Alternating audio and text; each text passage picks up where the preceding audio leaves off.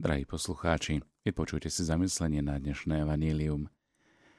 Ak sa pozrieme na kontext dnešného čítania, nachádzame sa uprostred série sporov, ktoré viedli rôzne skupiny vtedajšieho judaizmu s Ježišom po jeho vstupe do Jeruzalema. Opis nám dáva dokonca predstavu, ako keby k nemu jednotlivé skupiny pristupovali na striedačku v úzovkách. Po Saducejoch a ich otázke o zmrtvých staní, ktoré čítame v 23. až 33. verši 22. kapitoly, nastupujú po porade e, s reakciou opäť farizei.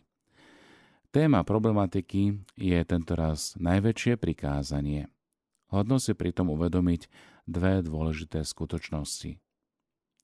Hoci patria farizei medzi najčastejšie zmienovanú skupinu, ktorá Ježiša kritizovala, boli k jeho zmýšľaniu vo, zo všetkých skupín najbližšie.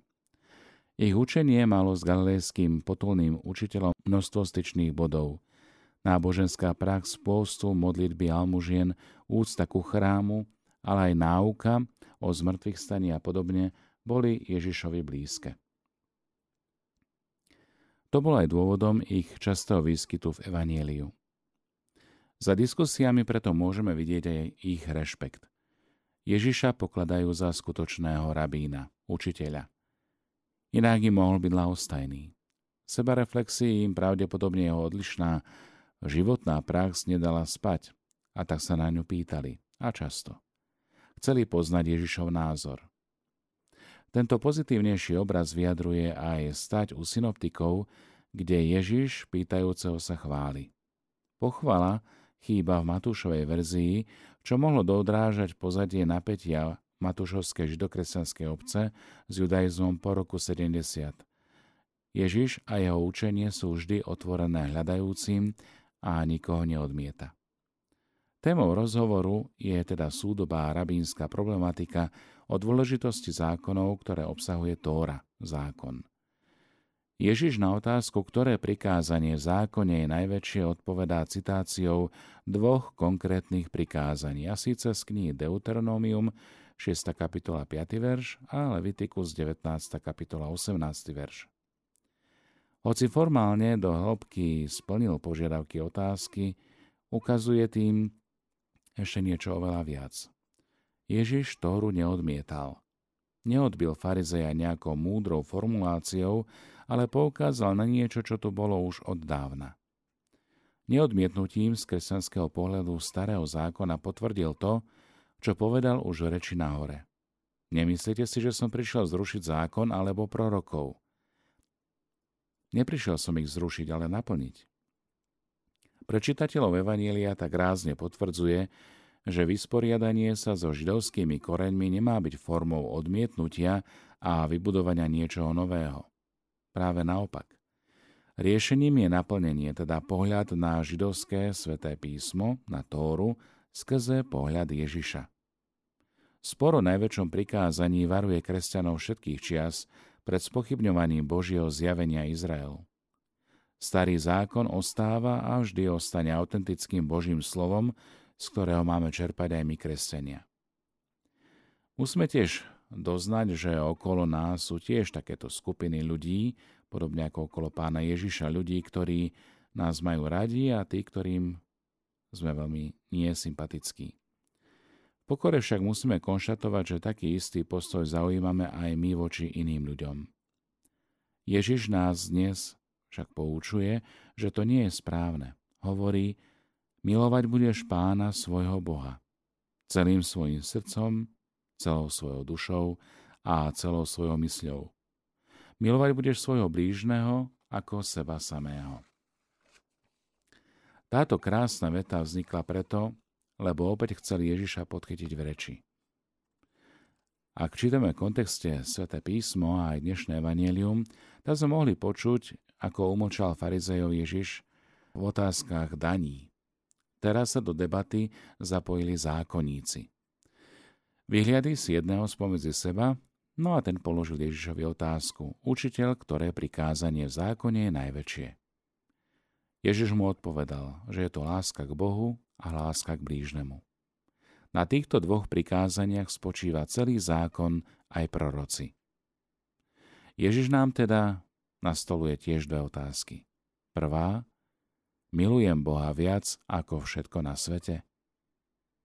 A potom druhá, milujem blížneho ako seba samého?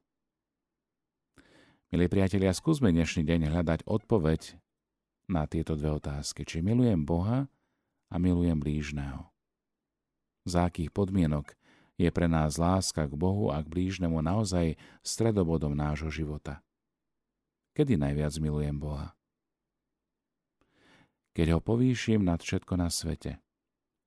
Keď v rebríčku mojich životných hodnôt je na prvom mieste On.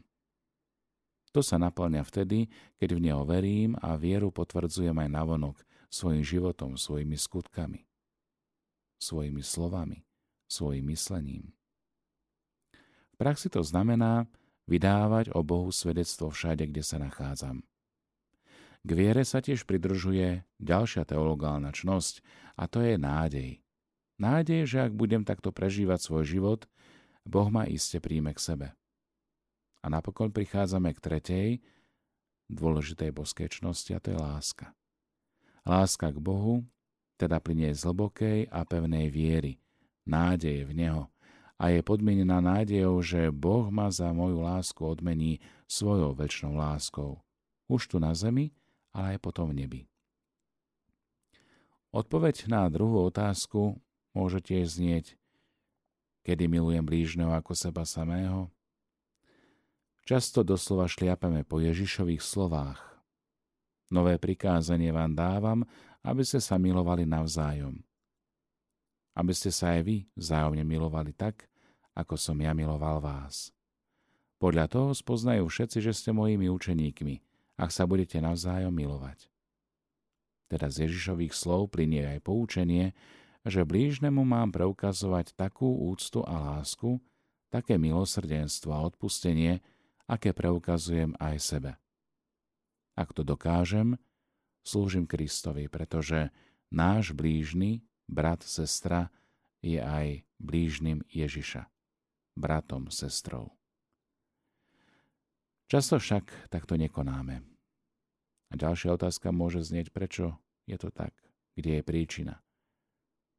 Príčina je častokrát v nás, lebo v blížnych nevidíme svojich bratov, svoje sestry.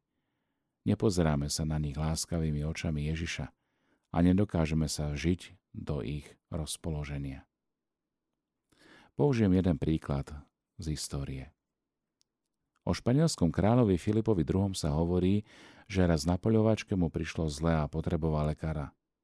Jeho dvorný lekár tam ale nebol, preto vyhľadali lekára, ktorý žil v blízkej dedine a král bol pre neho neznámy človekom. Keď lekár zistil jeho zdravotný stav, začal sa pripravovať na zákrok. Král sa ho opýtal, vieš, komu ideš pomáhať?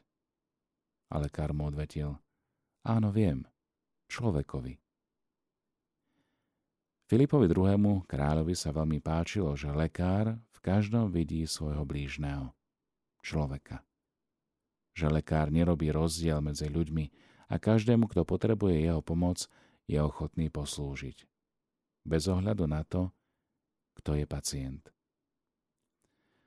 Drahí priatelia, využíme dnešný deň na to, aby sme sa zamysleli, ako plníme tento najväčší príkaz lásky, ktorý nám zanechal Pán Ježiš. Či úzko spájame lásku k Bohu s láskou k blížnemu. Lebo kto miluje Boha, zjednocuje sa s ním.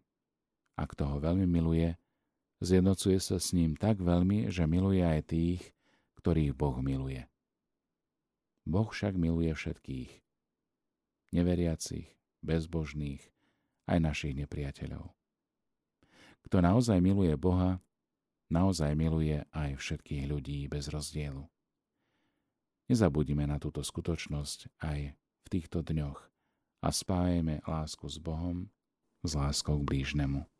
Nech sa nám v tom darí aj s Božím požehnaním. Mene Otca i Syna i Ducha Svetého.